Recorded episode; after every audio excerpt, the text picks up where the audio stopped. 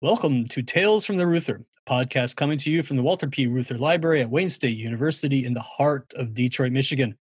I am Dan Golodner, your host, and alongside me on the internet connection is my co-host, Troy Eller English. Hi, Troy. Hey, Dan. How are you? I'm just peachy keen. How are things over, you know, a mile away? I'm gearing up to uh, teach kindergarten to my kids, so it's going to be awesome. Now, you, were you certified? Have you been certified for this? I most certainly have not. You're going to do and fine. I have received the preliminary virtual learning schedule, and it is exhausting. Yes. Yeah. Um, listen, they're working hard. They're trying hard, but us parents, we're going a little, getting a little crazy here. Anyway, on with the show. Um, our friend Mike Elk from Payday Report and for those who don't know Payday Report, go to paydayreport.com. He is one of the last of the labor uh, labor reporters out there. He's doing an amazing job um, reporting from uh, all across the country, and he kept a great database um, website going about all the strikes that have been going on during our pandemic anyway, he writes about other things and he's wonderful. But he wrote a nice piece uh, about a new book from John Nichols in the American Prospect, which the book is about Henry Wallace, the progressive vice president to FDR, who was eventually kicked off the ticket in favor of Truman by backdoor shenanigans. Now, why I read the article was that he starts out describing out how Wallace warned us about American fascists. It was in the end. Of, it was at the end of July in Detroit, and Wallace was in town to give a speech about America Tomorrow, a common man economics plan in front of labor and community groups. He gave a warning that people were hoping to rip apart what FDR had done on the domestic front, while everyone is looking at the war and international issues. The reason I bring this up is that on this episode, we talked with Solana Crum, who wrote an article in the Michigan Historical Review titled When It Happened Here Michigan and the Transnational Development of American Fascism, 1920 to 1945. Crum is a recent graduate from the London School of Economics and Political Science in, in a dual degree program in International World History with Columbia University and with some summa cum laude from Albion College with a BA in History and Political Science. And in this article, she lays out the evolution of American fascism and the ties with the German Nazis. She talks about the anti Semitic writings of Henry Ford and how his writings influenced Hitler and then takes us all the way to the end of World War II and how these American fascists evolved into the Red Scare groups of the 1950s and 60s that evolved finally into the American Nazis of the 1970s. In her article, Crum focuses on American fascist communication with the German Nazi Party and hopes to one day expand her article from the transnational development of how fascists communicated and influenced each other in Japan and Italy as well. At this point, I was going to go on a little rant comparing a scene in the movie The Best Years of Our Lives, where there was a fight scene in the, in the soda shop about fighting the wrong enemy and the comparison of today's languages used by some people today. But I will not, because we were told many years ago not to get too political. So I leave it up to you folks. This is a timely, important conversation about how it did happen here and is happening here.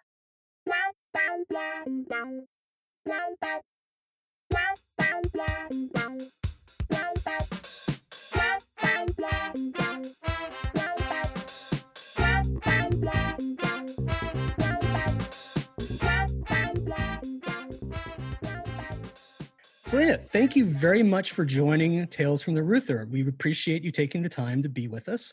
Um, how thank are things going with you in Michigan? They are good. Can't complain. yeah, we can't complain. We're doing all right here.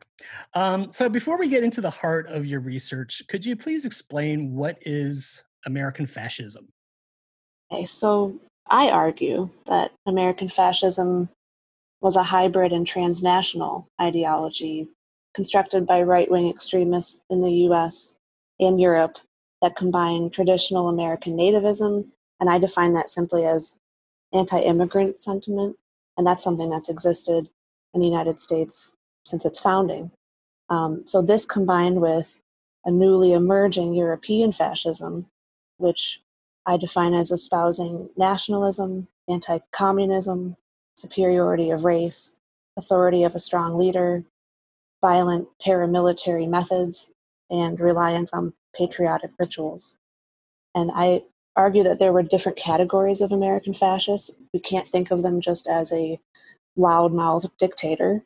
Um, but in this country, they were industrialists anti communist, crusading clergymen, militarized secret societies, and immigrant veterans and explicitly fascist groups. And I think there have been a few different episodes of American fascism. One occurred between the 1920s and 1940s concurrently with European fascism, and that's the one I focus on in my research and writing. Um, another occurred one in the 1960s and one in the 1990s as neo Nazi groups emerged. And then some argue that another one is developing right now with the alt right and white supremacist groups proliferating throughout the United States. And uh, there's also a rise to power uh, of extreme right wing and authoritarian politicians in several European countries. And I think Hungary is a prime example of that. Yeah, absolutely. I, I see that in Hungary. Uh, you could say even uh, with Brazil, there is this mm-hmm. sense as well. Um, so let's go back to this transnational um, ideology that you are talking about. Um, specifically, the beginning of the early 1920s, you had your industrialist, Henry mm-hmm. Ford, writing uh, materials that began influencing those in Germany. Right. Then back again, right? Uh, yes. Kind of like churned over. Um, can you expand on what was happening in the U.S. in the 1920s, which developed of a, a fascist parties, and uh, sure. how this influence was going back and forth, please? Yeah. So we typically think of the per, the post World War One era as a return to normalcy in the U.S., a retreat from the world stage, and a breeding ground of isolationism. Um, in fact, I mean, it was that, but it, it was also during this period that both the European and American fascist movements were created. And in both cases, it was because of the establishment of a transnational network of ideological exchange between none other than Henry Ford and Adolf Hitler. Um, and this was helped along by an influx of German and Italian immigrants to the, to the United States. Um, but I say it all started with Henry Ford, who uh, from 1920 to 1921 began publishing anti Semitic articles in the Dearborn Independent and this all stemmed from he had a bad experience with a loan and started blaming the Jewish people. hmm. um, so these articles were compiled and released under the heading The International Jew. So, what really on the surface was a Ford Motor Company newsletter became combined into this publication all about the so called Jewish plot of internationalism. Um, and he propagated what became the basic tenets of anti Semitism, the first being the existence of the Protocols of the Elders of Zion, which was mm-hmm. basically a fake document contending that there was a Jewish plot to take over the world by the Elders of Zion, a secret Jewish organization. So, by even suggesting that that, that existed, uh, which it did not, um, that's a classic anti Semitic tactic. Um, right, right. He also suggested that a disproportionate number of Jews controlled government and finance, and that a disproportionate number of them possessed the world's wealth. Um, and then finally, that they were responsible for starting and profiting from the First World War. I mean, Hitler's arguments are identical. Mm-hmm. Um, so these writings were translated and published in Germany in 1922 as Der Internationale Jude, um, several Nazis read Ford's writings, some even meeting with Ford and his editor. And Hitler himself had several copies of the International Jude in his Munich office, uh, and a portrait of Ford hung above Hitler's desk. Oh. and uh, Hitler was asked about that portrait by a Detroit news reporter, and he replied that he, I regard Ford as my inspiration. Um, and then when he wrote Mein Kampf, Hitler, the, the only American mentioned by name was Henry Ford. And the context was that Ford was the only American free from Jewish influence. And Hitler also wrote a second book that was unpublished, but he expanded on his uh, plans to take over the world, basically. Mm-hmm. And in that book, um, he justified the entire Nazi movement as a mission to elevate Europe to the same level of, of advancement as the United States. So basically, Fordism for the world, but under the banner of National Socialism. And after seeing how Ford's writings forced Americans to confront the Jewish question in this country, Hitler sent a Nazi agent named Kurt Luedecke to the United States to raise funds to form what was called the National Socialist Party of Greater Germany in the United States. And he met with Ford, asked for funding. Ford declined, but in the following years, Ford remained an idol by the Nazis. So, for that first half of the 20s, the direction of that international exchange was coming, was going west to east towards mm-hmm. Germany. They were trying to build their movement in Germany. But I think this was reversed in the mid 1920s when Italian and German Americans began uh, establishing fascist groups in their new homeland. And this was spurred on by just heavy immigration by both those countries. Um, so over you know one and a half million Italians came to the U.S. between 1911 and 1930. Mm-hmm. Many of them settled in New York, um, formed Italian language newspapers, cultural clubs, and eventually fascist groups. Um, some Italian American newspapers were explicitly pro fascist, such as La Tribuna d'America in Detroit.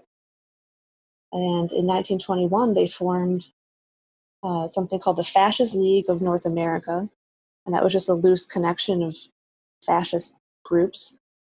A few years later, an Italian official authorized by the fascist government came to reorganize that loose connection of groups into a system of affiliations and dues paying members.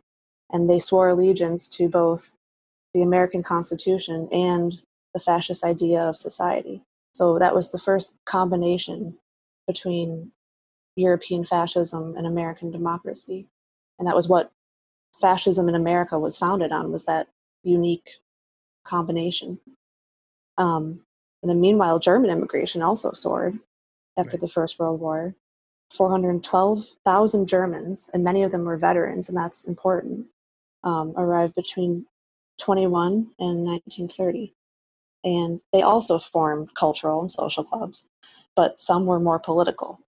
And those two types were Nazi groups and veterans organizations. So the, the biggest explicitly Nazi group was the Teutonic National Socialist Association, known as the Teutonia, and that was founded in Chicago in 1924. Um, the branch in Detroit was one of the first to follow, and it claimed to be the oldest and largest Nazi group in America. Mm-hmm. Um, and its activities, like the Italian fascist groups, had this weird combination of patriotic American holiday celebrations like Labor Day, but then they also had iconic Nazi rituals commemorating Hitler's birthday and the martyrdom of Horst Wessel, who's the poster child of the Nazi movement in Germany. And the leader of the Teutonia urged members to immerse themselves in all aspects of American citizenship without forgetting or renouncing their affiliation with the German fatherland. Hmm. And they saw no contradiction in this. Uh, they thought they consider themselves to be quote, bearers of a worldview that is not bound by state borders. And then, so that was the biggest Nazi group. And then the most significant German veterans organization was Der Stahlhelm Bund der Frontsoldaten, or the Steel Helmet Legion of Front Soldiers. And this was a German international organization um, headquartered in Magdeburg. But the Detroit branch more than any other branch in the North American district, prioritized Americaniz- Americanism and Americanization and argued for independence from the German headquarters. And their activities consisted of marching alongside American veterans organizations on Memorial Day and Independence Day, to celebrating George Washington's 200th birthday, um, the Stahlhelm represented that hybrid character of German Americans. And at this point, it wasn't as explicitly Nazi as it would once, would eventually become.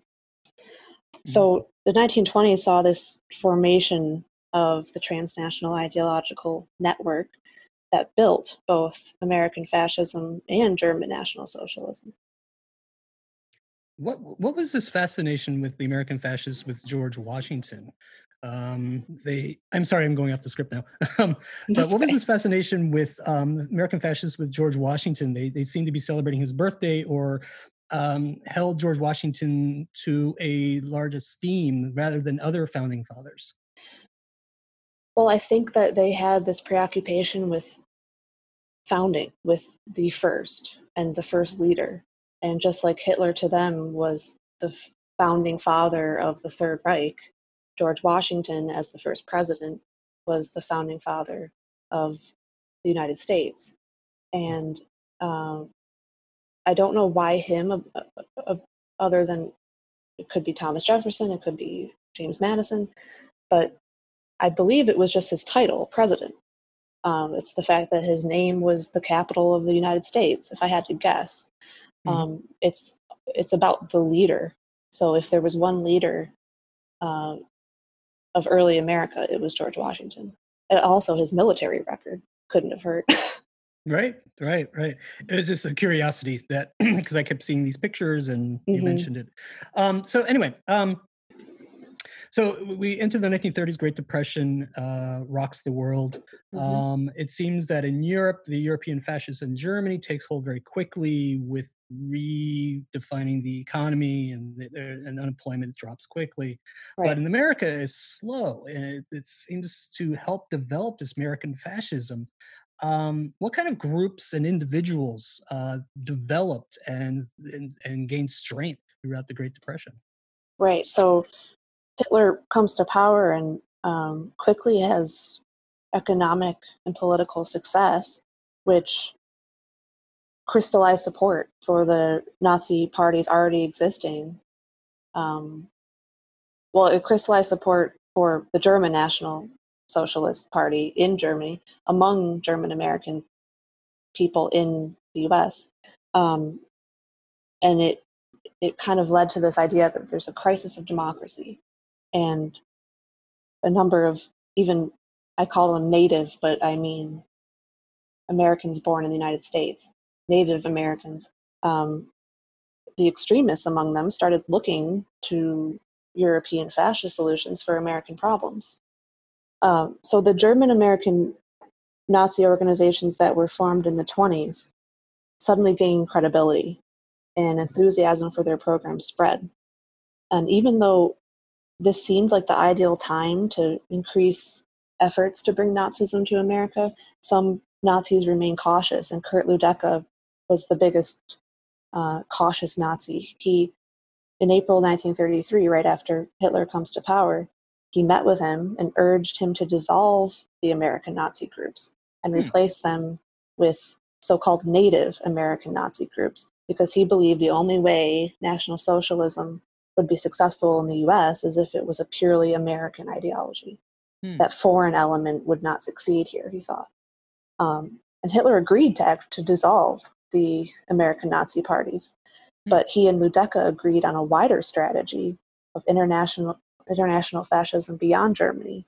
And I, I included this. I want to share this quote because it's just you don't think of fascism as international; it's a nationalist movement.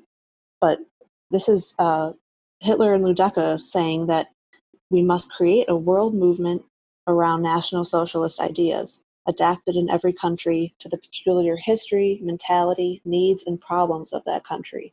A white international to set against the red international, each movement to be absolutely sovereign in its own country.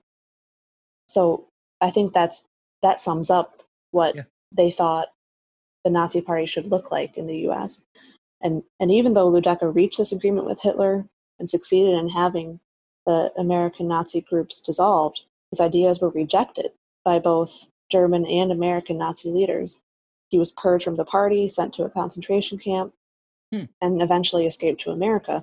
And I think that's because both American and German Nazis at the time still wanted to maintain this international ideological connection. They wanted to keep that in place for the time being. So so even though they were dissolved in April 1933, um, a number of independent grassroots organizations formed in their wake. And one was called Der Bund der Freunde des Neuen Deutschlands, or the Bund of the Friends of the New Germany. and that's what they called Hitler's Germany was the new Germany. Mm-hmm. Uh, so the Teutonia, which was dissolved by Hitler, was resurrected within this group. Uh, it shared the same leaders, and in fact, it was founded by a Detroit Teutonia member and Ford employee, um, along with a new member named Fritz Kuhn, another Ford employee, and he became the Detroit branch leader. And by 1936, assumed national leadership of the whole organization, and he renamed it the German American Bund, and he became America's Fuhrer. We'll get to that later, I hope.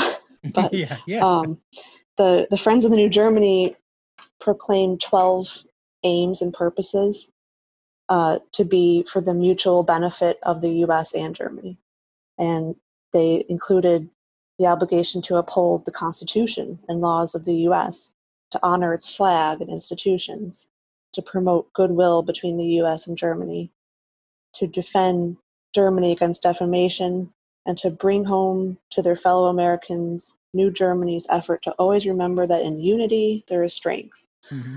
So, um, along with just you know bolstering the existing Nazi groups, Hitler's rise to power led to the Nazification of the German American organizations. So the Stahlhelm that I mentioned earlier began becoming more explicitly Nazi by cooperating more closely with the Nazi groups in America.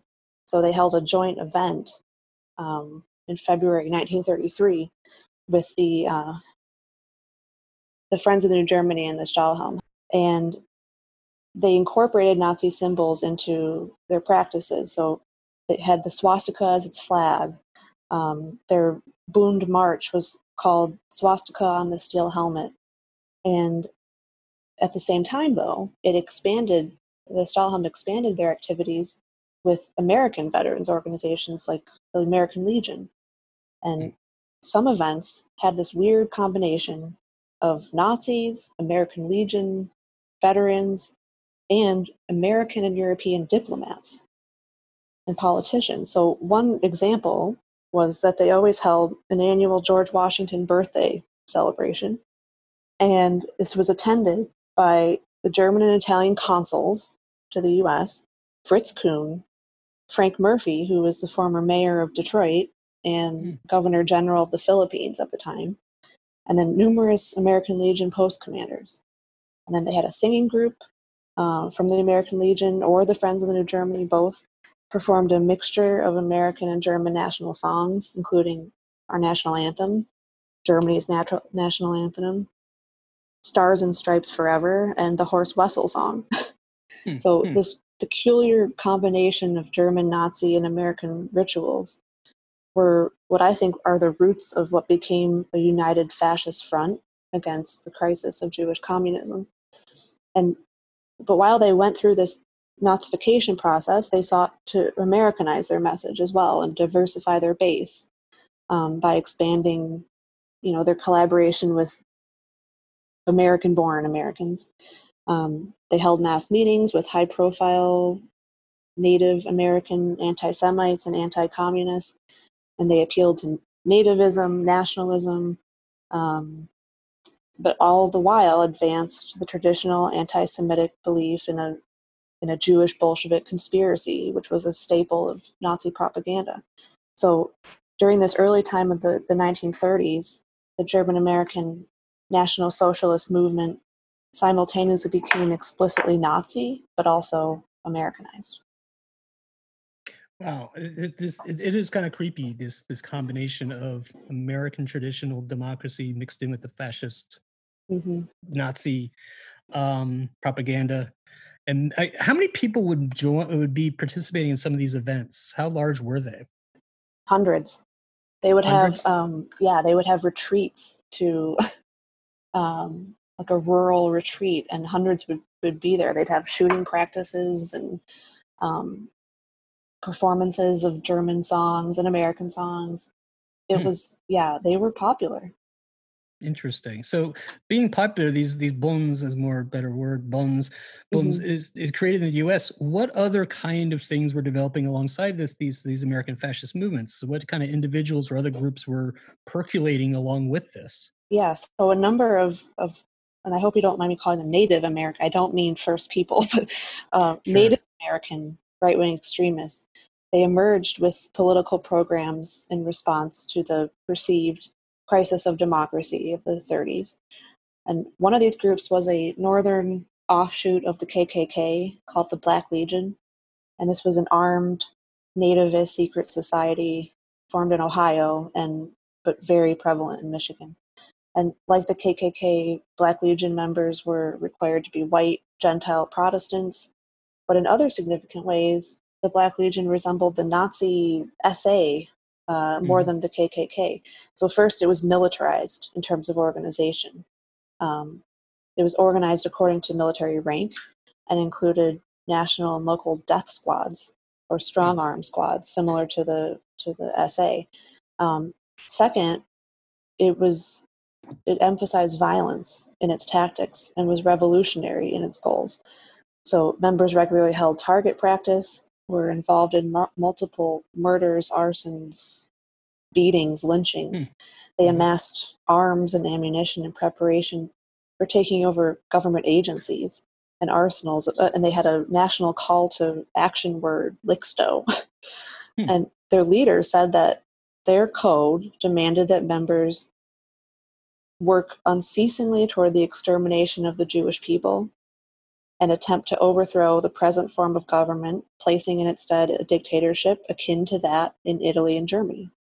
Hmm. Um, and finally, the Black Legion, the Black Legionnaires cooperated with German American Nazi groups and Native fascists. So, one example is hein- Heinrich Pickert, the Detroit police commissioner and secret Black Legion member. He attended uh, the 1935 and 1936 George Washington birthday celebrations organized by the Stahlhelm and the Friends of the New Germany. Um, so I say that the Black Legion was not just another traditional American nativist society, but it was a paramilitary organization committed to overthrowing the existing American state in favor of a fascist dictatorship. So I think it should be part of this united fascist front. Yeah. Uh, how's fire spread with the Black Legion? Ohio, Michigan, other states? Those were its two mainstay. I think it was a very northern, midwestern phenomenon. It was not mm-hmm. uh, national. Okay. Um, so, but another Native American right wing extremist organization was not as revolutionary or violent, but it emerged at the same time. Um, and it became central to this United Fascist Front.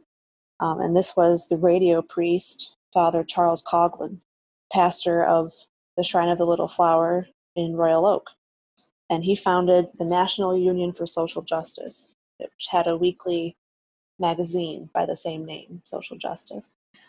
And it, you know, it, their principles were having a living wage for workers, nationalization of public resources, a national bank, um, wartime conscription of, of wealth and men.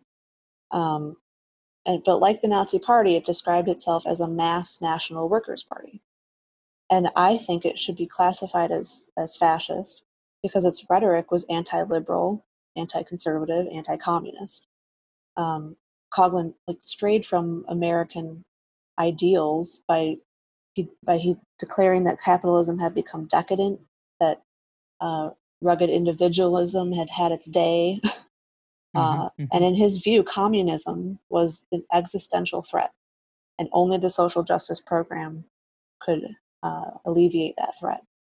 And he, he, he himself defined fascism as a defense mechanism against communism.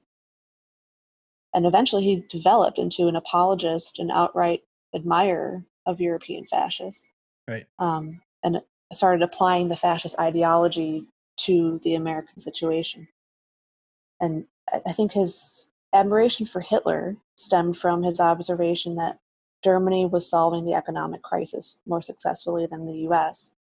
So he wrote approvingly of Germany's handling of agriculture, um, lowering unemployment, hope among youth. Um, and he always followed up his statements by this call to action, saying, In the name of America, let us awake. And that mm-hmm. was an appropriation of the Nazi slogan, Deutschland Erwache, or Germany awake. Um, so Coughlin urged Americans to learn from the practices of Nazi Germany, and in response, letters poured in to the editor of Social Justice praising Coughlin for his courage to publish the truth about Nazi Germany. And one social justice reader from Wiesbaden wrote, America is awakened now, and you deserve the greatest admiration for your glorious work. No man in American history, except for Ford, I say, has stirred up the people as you and has opened the eyes of the world. So he came into the public eye during this time as well. Mm-hmm, mm-hmm. There, there's a story that is folklore within the American Federation of Teachers. The one of their presidents, Albert Shanker, was um, was in New York as a kid, and every Sunday after Coughlin's uh, address, if he was outside, he would actually he would try to avoid to be outside. But if he was caught outside, he was in a mixed neighborhood, and uh, the Irish kids would come and try to beat him up for you know tall, lanky Jewish kid. You know? mm-hmm. So it was widespread his message. Oh uh, yes, coast to coast. Mm-hmm. Um, so from 1930, you know, in your in your article from 1938 till the time the U.S. enters World War II, uh, you, you state that American fascism becomes awakened. Mm-hmm. So what what do you mean by, by by becoming awakened? So I mean that the it was all hypothetical, really. The only real example of fascism was in Europe, but a world war uh, at that point only in in Europe. America had not entered it, but mm-hmm. the threat of that world war uh, was real motivation for fascists in in this country to defend individualism against internationalism or um, to avoid getting sucked into what they thought was a British and Jewish conspiracy to drag the US into the war. So really it was this attempt to, you know, expose that conspiracy um, and defend the expansion of Nazi militarism.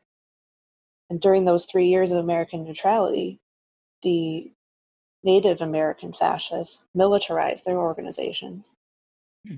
in response to that threat, but the German American Nazis had to gradually retreat from US activities because of all of the backlash against um, German, Italian, and Japanese people in this country at the time, even before we joined. Mm-hmm. Um, so by you know by 1938, Coughlin, for example, advocated open militancy to combat Jewish communism, and he created the Christian Front, which I'm guessing is who your story is about, who would go attacking. Uh, you know, they they thought that we had to they had to create this revolution. They tried to make force it to happen, so that they could openly attack Jewish newspapers. They they bombed them, hmm. um, and they thought that you know similar to the Black Legion's preparation for a communist revolution, the Christian Front organized a rifle club, um, all in the name of is a, is a defense mechanism against red activities. Um, and someone else emerged during this time who was a former ally of Coughlin's and he was basically his Protestant equivalent, Gerald L.K. Mm. Smith. So he mm-hmm. established his own radio program and political organization called the Committee of One Million. So, which was basically, I mean, so quintessentially fascist in its organization. So it was a authoritarian and personal leader. It emphasized the aesthetics of meetings and symbols.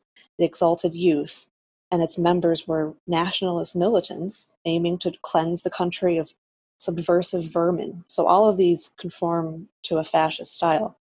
Um, and his rhetoric was often identical to that of Coughlin and European fascists. It was very symbolic.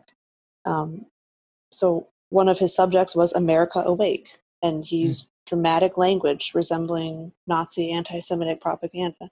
He urged Americans to protect their righteous national character and um, rather than succumb to parasitic tendencies and said only a a new type of American energized by spiritual force um, could disinfect society that was being destroyed by the vermin of subversive activity. What's what's odd though is that this period of American neutrality, so it's known for widespread isolationism, and we tend to think of an ostrich with its head in the sand.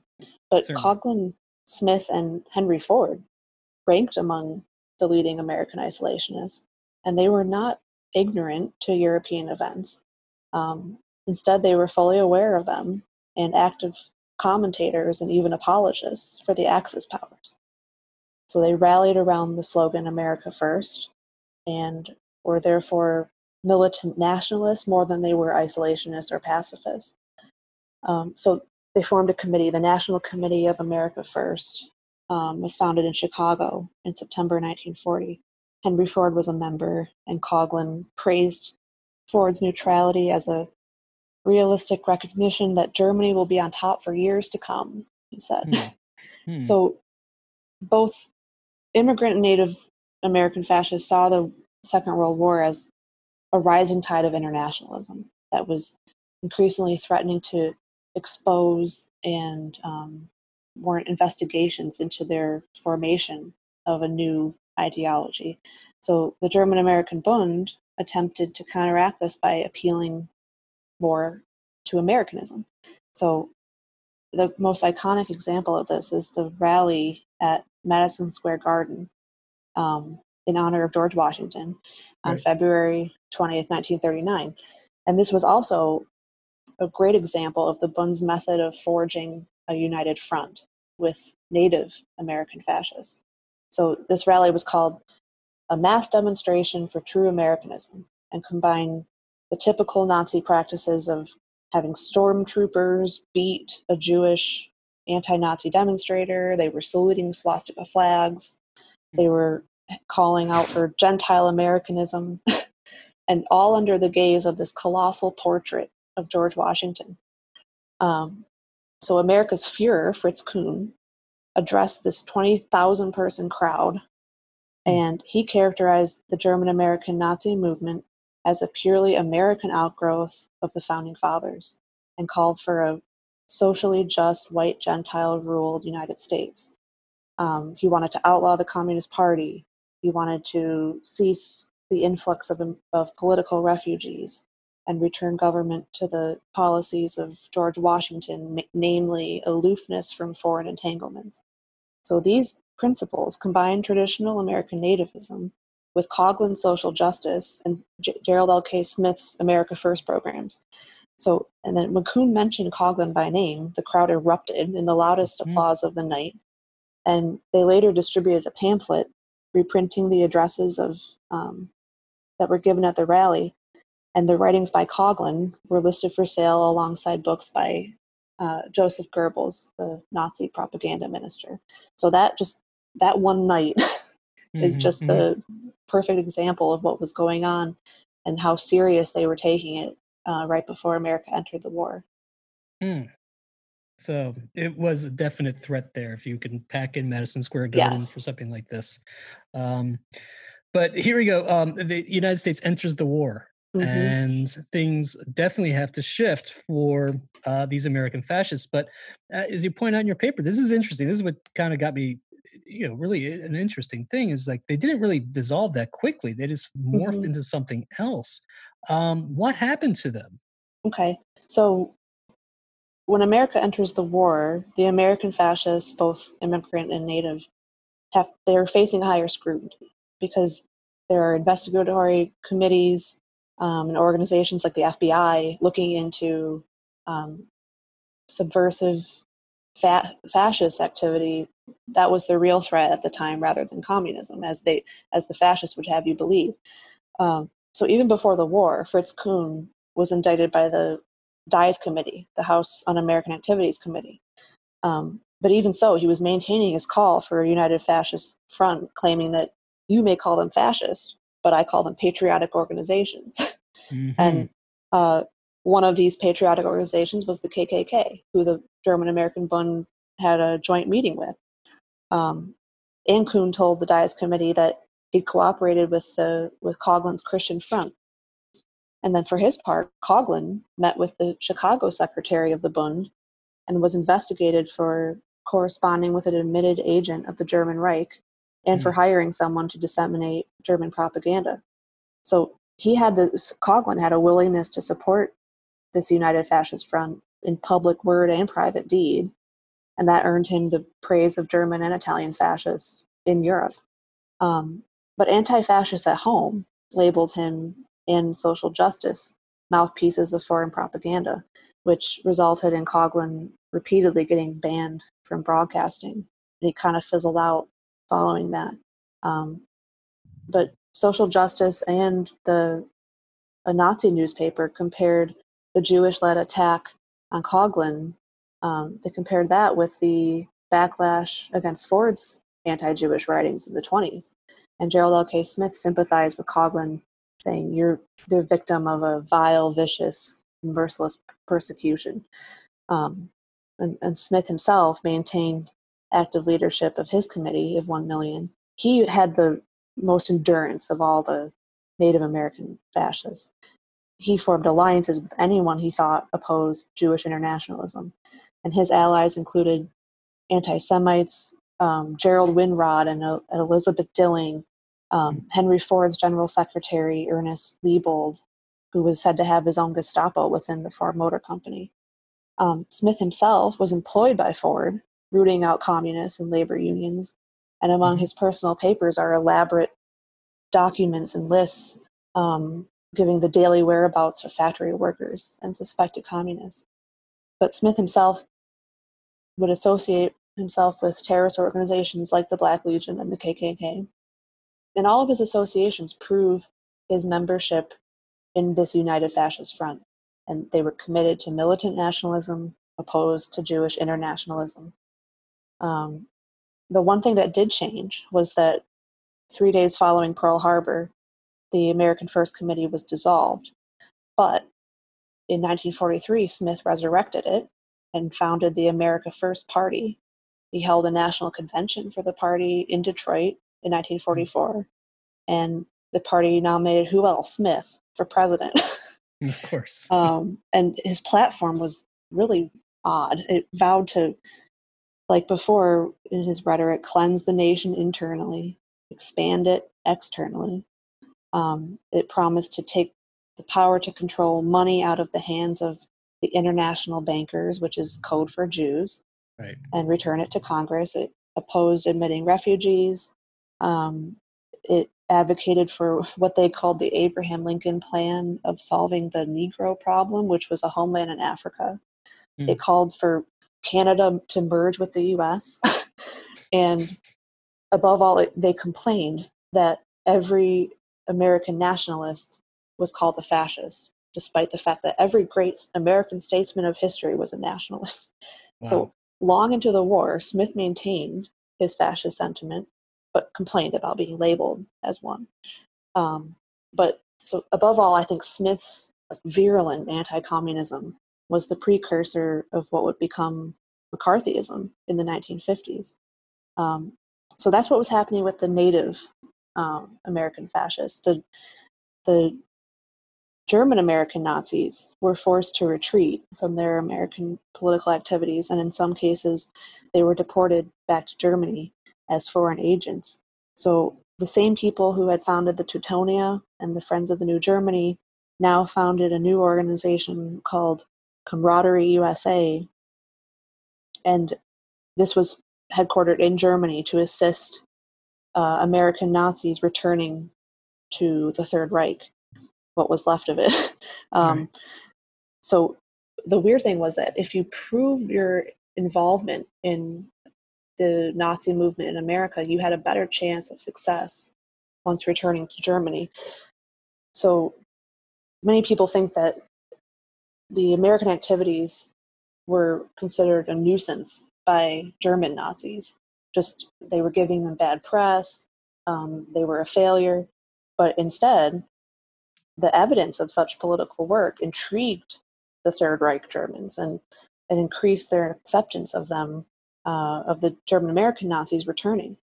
Hmm. So I, would say this retreat uh, wasn't their failure.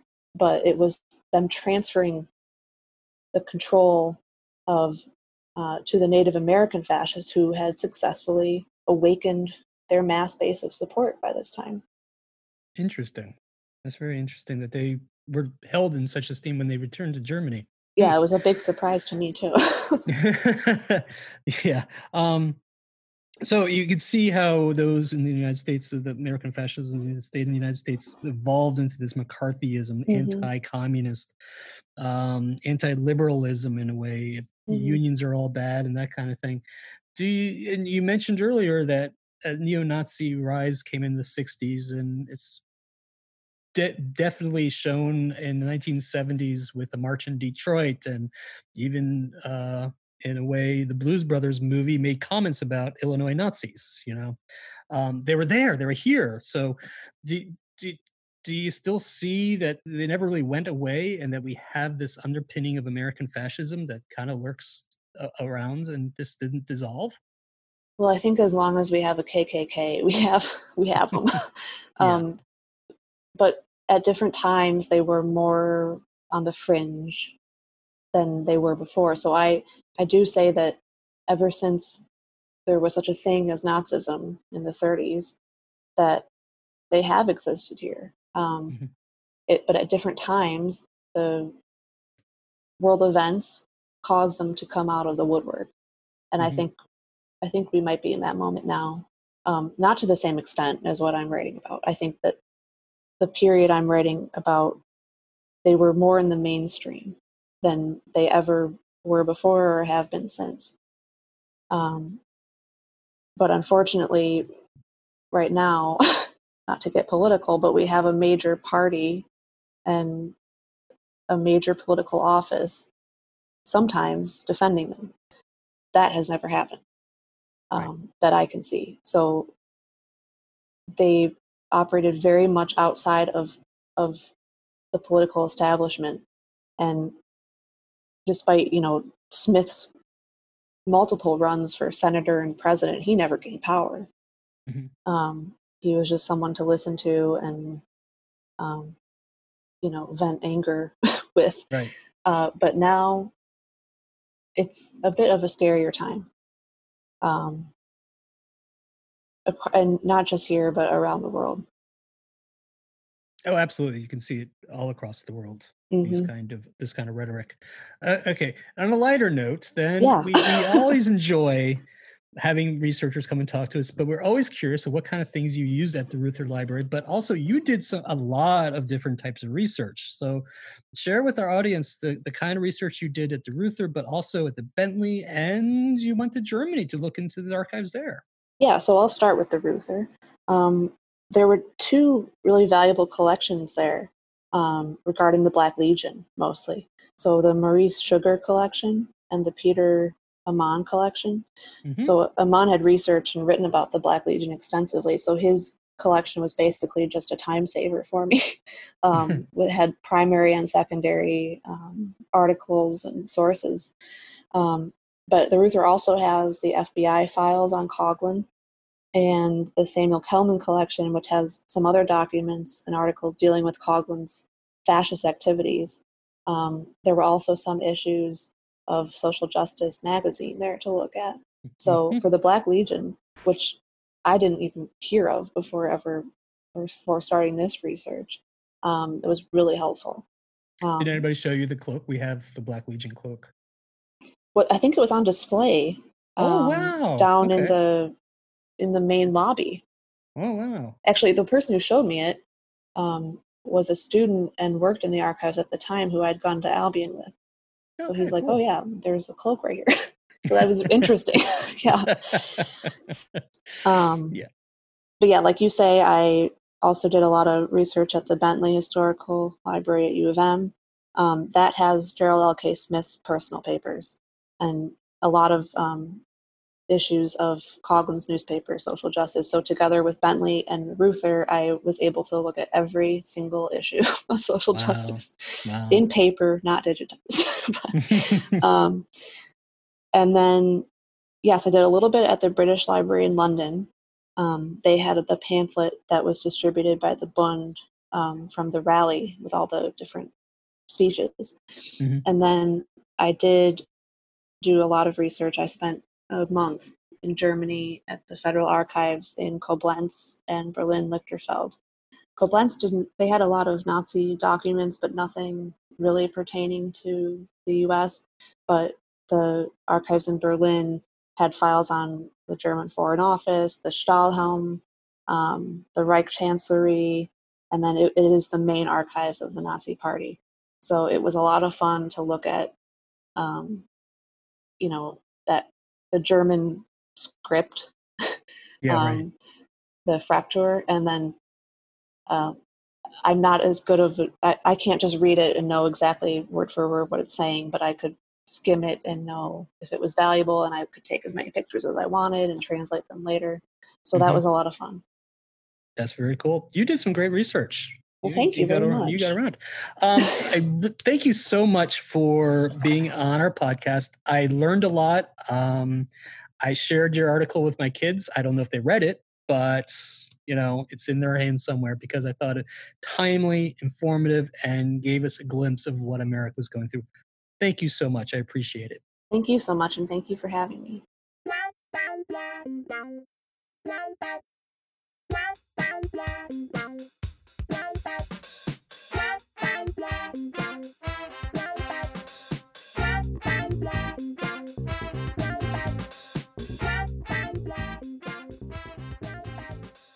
Tales from the Reuther Library is a production of the Walter P. Reuther Library of Labor and Urban Affairs at Wayne State University, coming to you from the heart of the Cultural Center of Detroit, Michigan. The producers of Tales from the Reuther Library are Dan Golodner and Troy Eller English. Special assistants from the Reuther Podcast Collective, including Bart Bilmer, Elizabeth Clemens, Megan Courtney, and Paul Neering. Of course, this podcast could not be done without the research and the support of the entire Reuther Library staff. To learn more about the Reuther Library, or if you have any questions, please visit our website at www.reuther.wayne.edu. Thanks for listening. Say goodbye, Dan. Goodbye, Dan.